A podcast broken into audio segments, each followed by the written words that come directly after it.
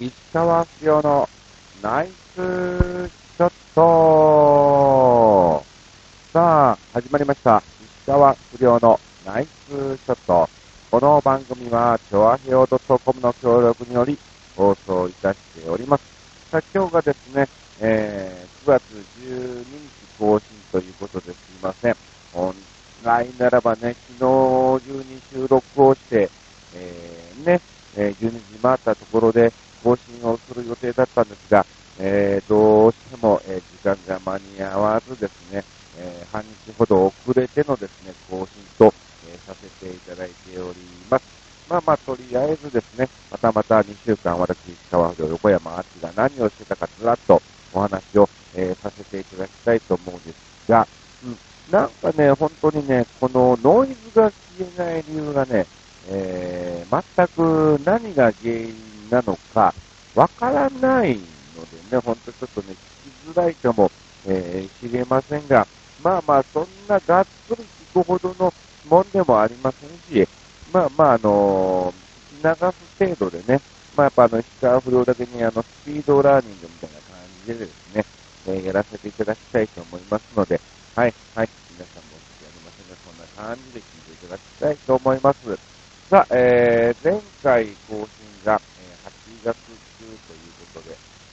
ございましたが、えー、29日ですね。はい、えー、なんとかですね、43日間連続の、えー、お仕事が、え、無事に終わったというところだったと、え、思うんですけども、はい、まあまあ、あの、結局、そんな、え、連続が終わっただけであって、まあ、あの、2、3日休んで、またすぐにですね、お仕事が再開したということなんですが、まあそうですね、9月から行こうかな。9月1日、えー、まあ茨城県の方のですね、まあ日本コンクリートさんという企業さんの方でですね、えー、夏祭り、えー、感じでですね、えー、お届けさせていただきました。まあここも毎年、えー、恒例でございまして、うん。まああの、今回はですね、愛川井翔さんとですね、はるかジェンニというね、えー、新人の方と一緒にですね、やらせていただきまして、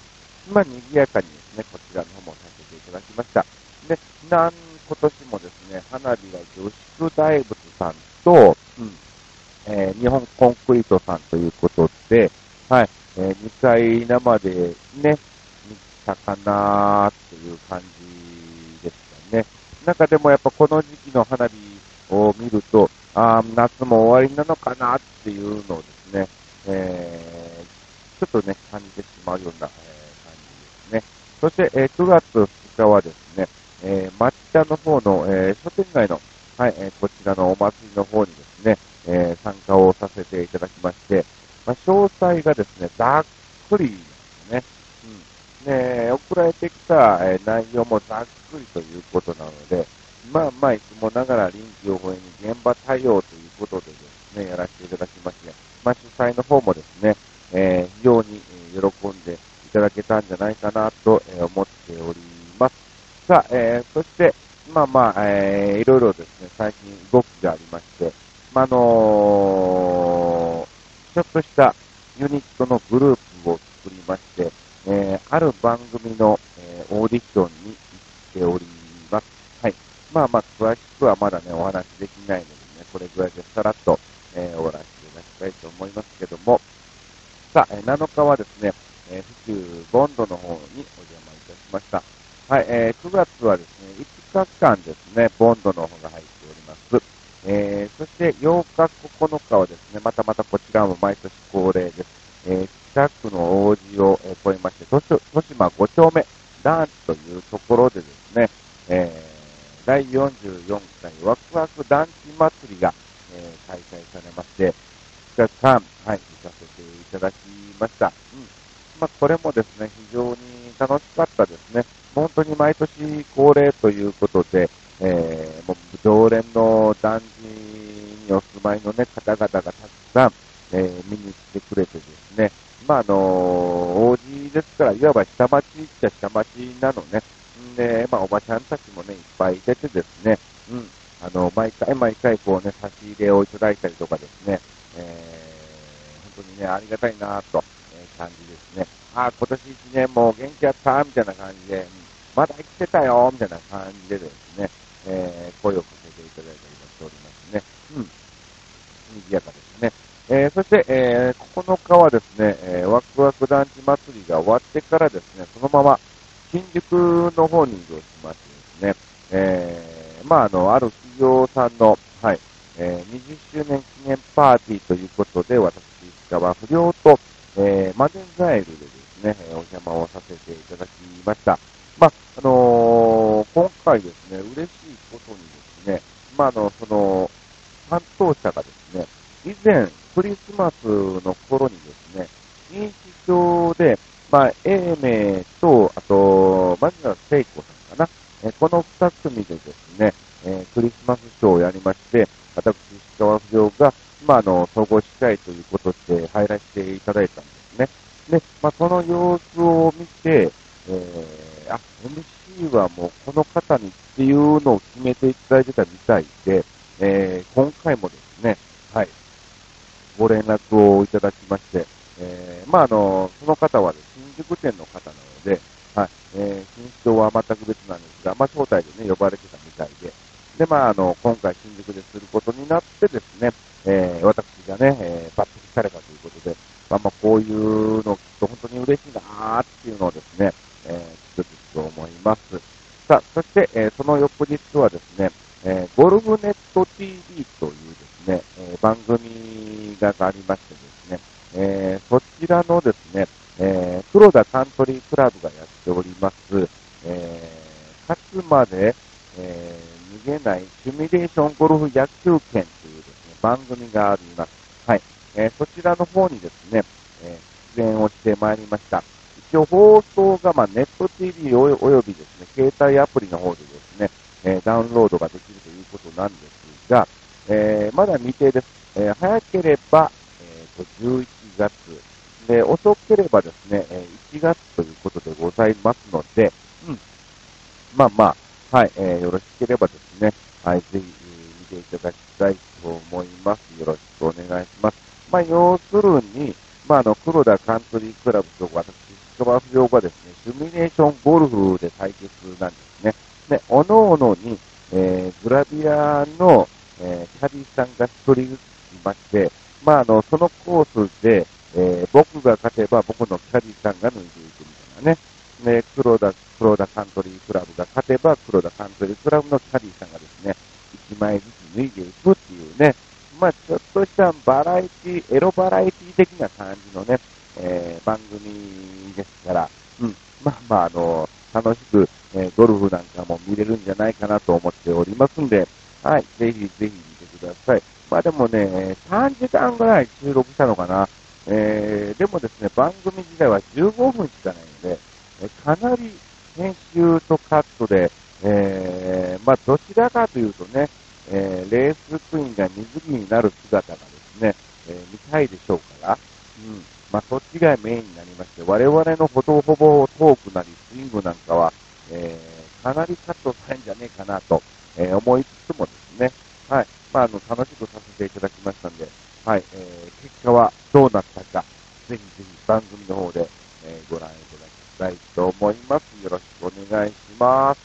さあ、ということで、こんな感じで、まあ、なんだかんだですね、まあ、あの、最近はネタ作りの方の時間がですね、非常に、えー、多くなっておりまして、うん。えー、まあまあね、過ごしておりますけども、本当に最近ね、だいぶ涼しくなって、えー、過ごしやすくなりましたが、まあ、今回のテーマがですね、まあまあ、防災対策ということで、まああの、本当にね、ちょっと最近日本本当おかしいなっていうぐらいに、まああの、8月かな、えー、7月ぐらいにはですね、えー、岡山とかあっちの方にもね、台風が来て、えらいことになりました。で、つい最近だとその後にですね、えー、関西地方もですね、すげえなっていうぐらいの、えー、映像がニュースでね、飛び交っておりましたし、まあ、実際に僕の実家の方もですね、えー、停電が2日3日続いたりとか、あと、まあまあ屋根瓦がですね、飛んでしまったりとか、で、まあ近所では本当にいろんなものが飛び交ってしまって、車も走られないぐらいのね、えー、道路状況になってるみたいな感じでですね、連絡を取ったところ、えー、聞いたんですが、はい。まあまあ一応怪我はないということでね、よかったなとは思うんですけども、で、まあその後ですね、もう皆さんご存知の北海道でも大きな、えー、地震がありました。本当にいつどこで何が起きてもおかしくない、えー、時代となっております。うん、で、まあまあ静岡でもね、大きい地震来るだろう、来るだろうっていう話もあって、富士山もどうのこうのっていうね、えー、話もありつつ、まだまだね、今のところそこら辺が静寂っていう状態ですから、えー、本当に、えー、富士山がいつどうなってもおかしくないし、え東京の方でもですね、本当にいつ、え大きな地震なりがしても、えおかしくないという、え時期なのかタイミングなのか、本当にね、えわからないんですけども、これ地球温暖化のせいなのかもしれないしね、まあ、いろいろなね、要因なんかもね、ありつつですね、原因があってのですね、えー、今の状況ということですから、まあ、本当に、ちょっと最近、そういう防災は、ちゃんとした方がいいなと。うん。で、まあまあ、やっぱりあの、大阪もそうですし、えー、北海道もちょうどね、えー、マーナが行ってますね。えー、まあまあ、札幌スタークラブさんもね、非常にお世話になっておりますんで、まああのすぐに電話したんですけども、やはりあの、停電、うん、これが一番本当にね、えー、まあ、復旧に関してますとね、2日ぐらいはだいたい3日、3日かかってるので、まあ、そこら辺はね、必ず確保、えしなければならないのかなと。で、まあまあ、これがね、真冬だったらもちろんね、暖房器具なんてないわけですから、効かないし、で、まあ、真夏だったとしてもね、夜でもね、やっぱり熱中症になっちゃうぐらいの気温ですから、うん、えー、そういう電気を使わなくともですね、そういうね、え寒さ、え暑さをですね、しのげる、え何かとか、あと、やっぱりお水がやっぱり一番大事なのかなと、え思っておりますので、まあ、大体僕はあの、買いだめが好きですから、基本的に、えお菓子とかもですね、なくなる前にブワーッと買ってですね、え、お菓子ケースに入れたりとかね、うん。あと、まあまあそうですね、お水とか、えー、まあ僕コーヒーなんかも好きなので、そういうのもですね、えー、箱買いでね、うん、買ってきたりもするんですが、まあまあ、今までは、え、その、え、箱がなくなって最後の1本をこう冷蔵庫に入れてね、冷やしてる間に、まあまあ飲み切る前にですね、えー、次のを、え、買ってたんですが、これはちょっとあれだなと思って、まあ、ついこの間、はい、もうワンケース、まだね、全然あるんですけども、えー、買ってまいりまして。まあまあ、でもあれだったらね、本当に、下、予備が2つ、2ケース。だからまあ、えー、2リッターが12本と、まあ今、現在、えー、飲んでる、えー、お水ですか？お水のケースが1個中途半端に残ってるっていう状態で、最低、えー、12本、13本ぐらいはですね、確保できるようにしようかなと、えー、考えております。うん。で、まあまあ順番にですね、えー、それを飲んでいけば別にね、賞味期限とか消費期限入れる前に、えー、もちろん飲み切りますし、ね、まあまあ、飲み切る前にですね、またまたどんどんどんどん一箱一箱ね、えー、確保していけば、え、いいんじゃないかなと、え、思っておりますけども、まあ、本当にこういう、やっぱりライフラインっていうのは非常に大切なんだなっていうのをですね、まあ、今回実際にはもう体験はしてないんですけども、まあ、あの、体験したね、メンバーの話をね、まあ、直に、えー、聞いたところですね、まあ、もちろん前からそういうのはね、言われておりましたが、やらないとなっていうのを思いましたんで、まあ、ちょっとですね、本当に皆さんもですね、ぜひぜひ、えー、そういうことはね、えー、まあ、やっていただきたいなと思いまして、今回のテーマにさせていただきました。まあ、本当に、なんだろう、えー、まあもちろんね、えー、乾パンとかね、え、食べ物もそうですし、おお水、え、そして電気とかね、え、そういうものは基本的なものであって、懐中電灯とかもね、え、あると思うんですけども、あの、ある番組で、え、やっておりました。例えばね、LED の懐中電灯を買いました。あの、停電になりました。じゃあ、それを部屋にぶら下げたとしても、えー、さほど明るくならないですね。それを利用してですね、えー、懐中電、あ、のー、白いビニール袋ですね、スーパーなんかでね、よくもらえるようなビニール袋をですね、先端にくくりつけるんですよ。で、まあ、あの、風船みたいな感じで、こう、ふわっと広げてですね、ブラシのやつを広げて、えー、中でライトをスイッチオンにすると、まあ、あの、電気の傘ほどではないんだけども、えー、若干そういうのもね、えー、広がったりも、えー、すると言います。うん。なので、はいはい。えー、ぜひね、そういうちょっとした対策をしながらも、また、えー、実際にそうなった時に少しでも、はい、えー、快適に過ごせるようなですね、え地域なんかもですね、えぜひね、取り入れていただきたいなと思っております。うん、で、またあれですね、え例えばですね、缶詰なんかもね、えプルタブがついてない缶詰なんかもたくさん、えありますが、えその時に缶切りがなかったらね、えなかなか開けれないみたいなんですけども、なんかね、この間やってたやつにはね、地面にですね、え缶切りを、え円を描くようにこすりつけるんですって。うん、で、徐々に徐々にずっと、え数分かやっていると、え削れてきましてですね、え汁が中から出てきます。うん、で、結構外れてきたなと思ったら、ポンちゃうという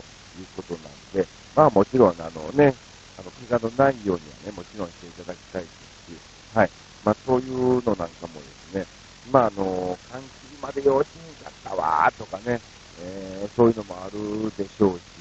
えー、またですね、用意してたのにどこ行ったか分からへんっていうのもね、えー、あるでしょうから、うん。まあまあ、ぜひぜひですね、やっていただきたいと思います。さあ、ということで、まあ、本当に僕々に徐々に集めておりまして、グッズなんかもですね、えー、まあ、携帯トイレとかですね、まあ、あの、リュックもですね、別に新たに買って、もうそれはもう完全に防災用で1個にもうね、入れちゃって、はい、えー、いつでもすぐにですね、えー、避難できるようにですね、えー、ちょっと準備をしようかなと思っております。皆さんの防災の方もお伺いしたいと思います。さあ、まずは、えー、K さんからいただきました。防災対策。何もしてない。いや、やってください。いや、本当にもうね、あの、少しでもいいから、うん何かしらやっていただきたいですね。えー、ヘルメット一つ、緊急連絡先記入と、えー、少し、えー、水の、えストックと、アイスの、え細かいやつを凍らせている方、えデカめのクーラーボックス、電池のストック、電池でつく電気、懐中電灯3本、運転とか、えぐらいは、え常にあります。用意はしていませんということですけどね。うん。あ、るのはあると思うんですよ、みんなそれなりに。うん。でも、そうですね。やはり、うん。あのー、もうそれはもうそれ用として一つまとめてですね、うん。あのー、置いといていただきたいと思いますね。また、なるべく、まあ、あの、おしげの奥なんかにね、しまいがちなんですが、逆にそういうところにしまっちゃうと、えー、まあね、本当に、いざという時に取り出せないっていうことも多々あるでしょうから、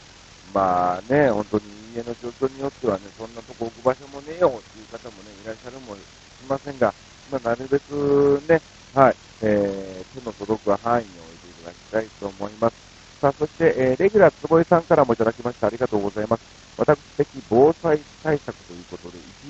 1、米と飲み水の備蓄、そうだね。亡くなる前に必ず保持しております。2、袋の残りは、えー、残りはすべて残さず、浴槽の下、3分の1ぐらいは残す。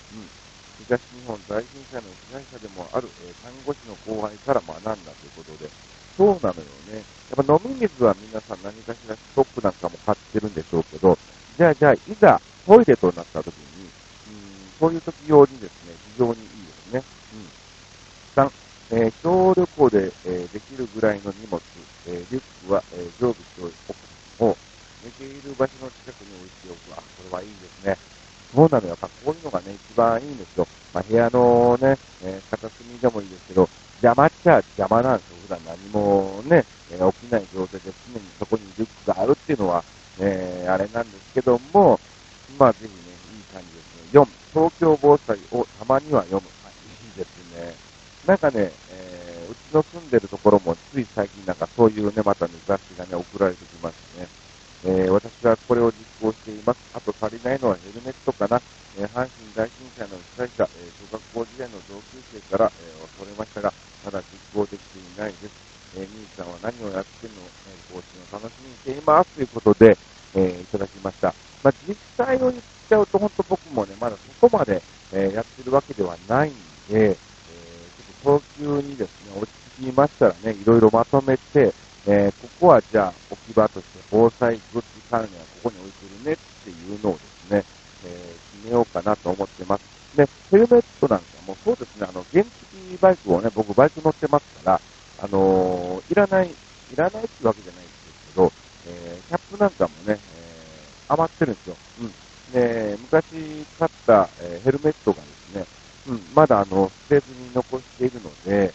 うん、そういうのも全然ね、代用にはもちろんできるでしょうから、えー、それを買いたいと思います。そうなんだよね。やっぱいざ外に出るときに何が飛んでくるかもわかんないし、いつ上からね、落ちてくるかもわかりませんから、うん。えー、まあヘルメットもね、えー、ちょっとね、入れていこうかなと思っており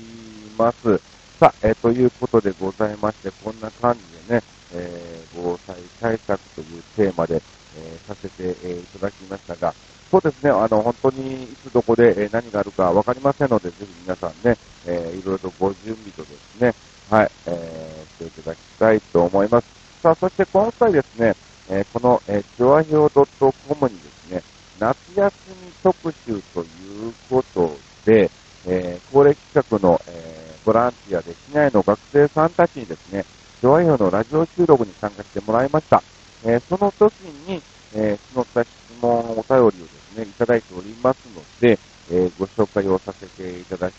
ます。さあ、えー、まず、えー、いただいておりますけども、一番尊敬している、えー、芸人はということで、いただきました。そうですね、一番尊敬している芸人、まあもちろんですね、たくさん、えー、尊敬をしておりますが、まあ、やはり僕は、あの、横山一門で師匠がいますので、えー、横山隆弘氏っていうね、えー、師匠を、まあ、これは本当に尊敬かつ、えー、本当に崇拝しているような感じですね。うん。さあ、行きましょう。続いて、えー、高田さんからいただきました。なぜ、石川遼のモノマネをと、えー、いうことでいただきましたが、まあ、あのね、実際に見つけたのは僕じゃないんですよね。うん。ね、僕の素の顔を見る限り、どうやったら石川遼になるのっていうぐらいなのよ。ね、言わ、言わればメガネっていうぐらいなので、さほどね、ピンとこないんですけど、うん。まあ、あの、うちの師匠の奥さんのね、まあ、あの、昔漫才で一世風靡をいたしました、えー、春安子恵子の恵子姉さんがね、奥さんなんですが、まあ、恵子姉さんからですね、ご連絡をいただきまして、まあ、あの、あっちくんあの、石川遼君に似てると思うから、ちょっとやってみたらっていうことでご連絡をいただきました。まあ、師匠のね、えー、奥さんですから、もう同じ師匠みたいな感じなので、命令っちゃ命令ではないんですけども、まあまあ、そこら辺はね、えー、否定することはできないですし、とりあえずやってみることは、えー、第一だと。うん。えー、やって無理なら別にやめりゃいいやっていうことで、まあまあ安いんですね。えー、赤いジーパンとですね、まあまあ、そのね、えー、ゴルフのね、安いシャツを買って、えー、カツラ買って、それっぽくやったところ、あ、いけんじゃん、と、えー、周りから非常に評判がいいので、まあまあ、新たに本物のウェアをですね、10万円かけて買ったと、え、いう感じですね。うん。まあでも本当に今現在ですね、えー、そのモノマネをしているのは僕だけですし、やはりゴルフ関係で何かあれば、えー、必ず、え、僕にね、お仕事をいただいておりますから、はい、えー、本当にありがたいなと思っております。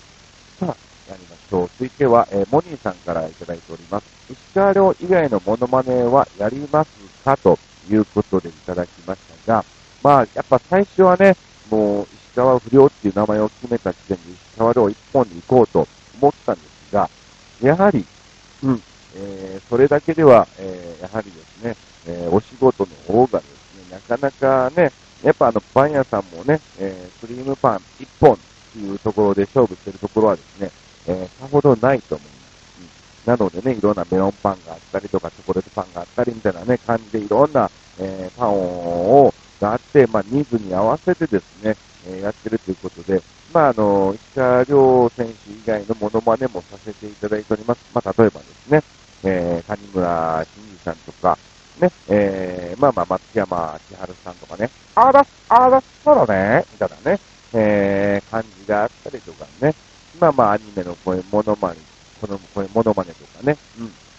あとそう、最近は、えー、小袋さんなんかもね、させてもらったりも、えー、しておりますがね、そうなんですよ。いろいろとね、えー、レパートリーはね、今、増やしがあるというところですね。さあ、続いて参りましょう。えー、タピオカさんからいただきました。今まで出会った芸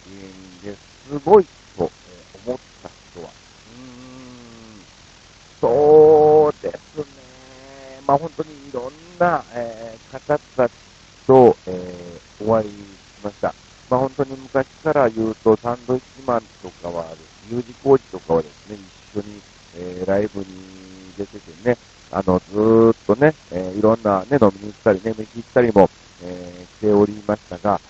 そうですね、これはすごいなと思った芸人さんですが、まあ、あの、出会った芸人ですから、もちろんね、えー、さんまさんにしろ、たけしさんにしろ、まあ、これはすごいなっていうのを、まあ、まあ、あの、出会わなくてもですね、えー、おのずと、えー、わかるっちゃ、えー、わかるんですけども、まあ、実際に、えー、出会ったことはない、ないんだけども、まあ、あのー、これすごいなって思ったのが、まあ、やはりダウンタウンの浜田さんはすげえなって思うんですよ。まあ、ごめんなさい。まあ、出会ったことないんだけどね。うん。あの、なぜかというと、まあ、出会うようなチャンスは、えー、だけであったんだけども、まあ、残念ながら、ね、近くまであったんだけどね、出会えなかったということなんだけど、まあ、あの、聞く話によると、やはりあの、本番前に必ずね、楽屋にご挨拶をさせていただくんですよ。え、何々と申しますとよろしくお願いします、みたいな感じで、え、若手なんかももちろんね、楽屋とか行けたら行くし、まあ、行けなかったら、え、スタジオ入る前にね、え、待って、え、ご挨拶なんかも、え、するわけなんですが、まあ、その時にですね、やっぱ若手で緊張してるんでね、もうガチガチなんです。まあ、僕もおそらくもう、浜田さんにご挨拶しててもガチガチになると思うんですが、必ずその浜田さんは、えー、そういう、えー、若手芸人に対してですね、うん、あの、自由に楽しんでやってくれと、うん、えー、何を言ってくれてもいいからなと、す、う、べ、ん、て何があっても、俺が笑いに返さるから、かっこええなぁ、思ってね、えー、これはね、本当にね、わ、この話を聞いた、まあ、実際に起こったわけではないんですけど、聞いただけでももう、うわーっともう鳥肌が立ちましてですね、いやもうそういう芸人になれるようにね、もっともっとこうね、器も広げていかないといけないなっていうのもね、えー、感じたぐらいでございます。さあ本当にね、あの、夏休み特集ということで、もうすでに夏休み、えー、終わってる感じなんですけども、はい、そうですね、はい、私ね、はい、ご紹介はさせていただきました。ありがとうございました。さあ、そろそろいいお時間ということで、またまた2週間後、えー、お会いしたいと思います。以上、石川不良のナイスショットでした。今回いい話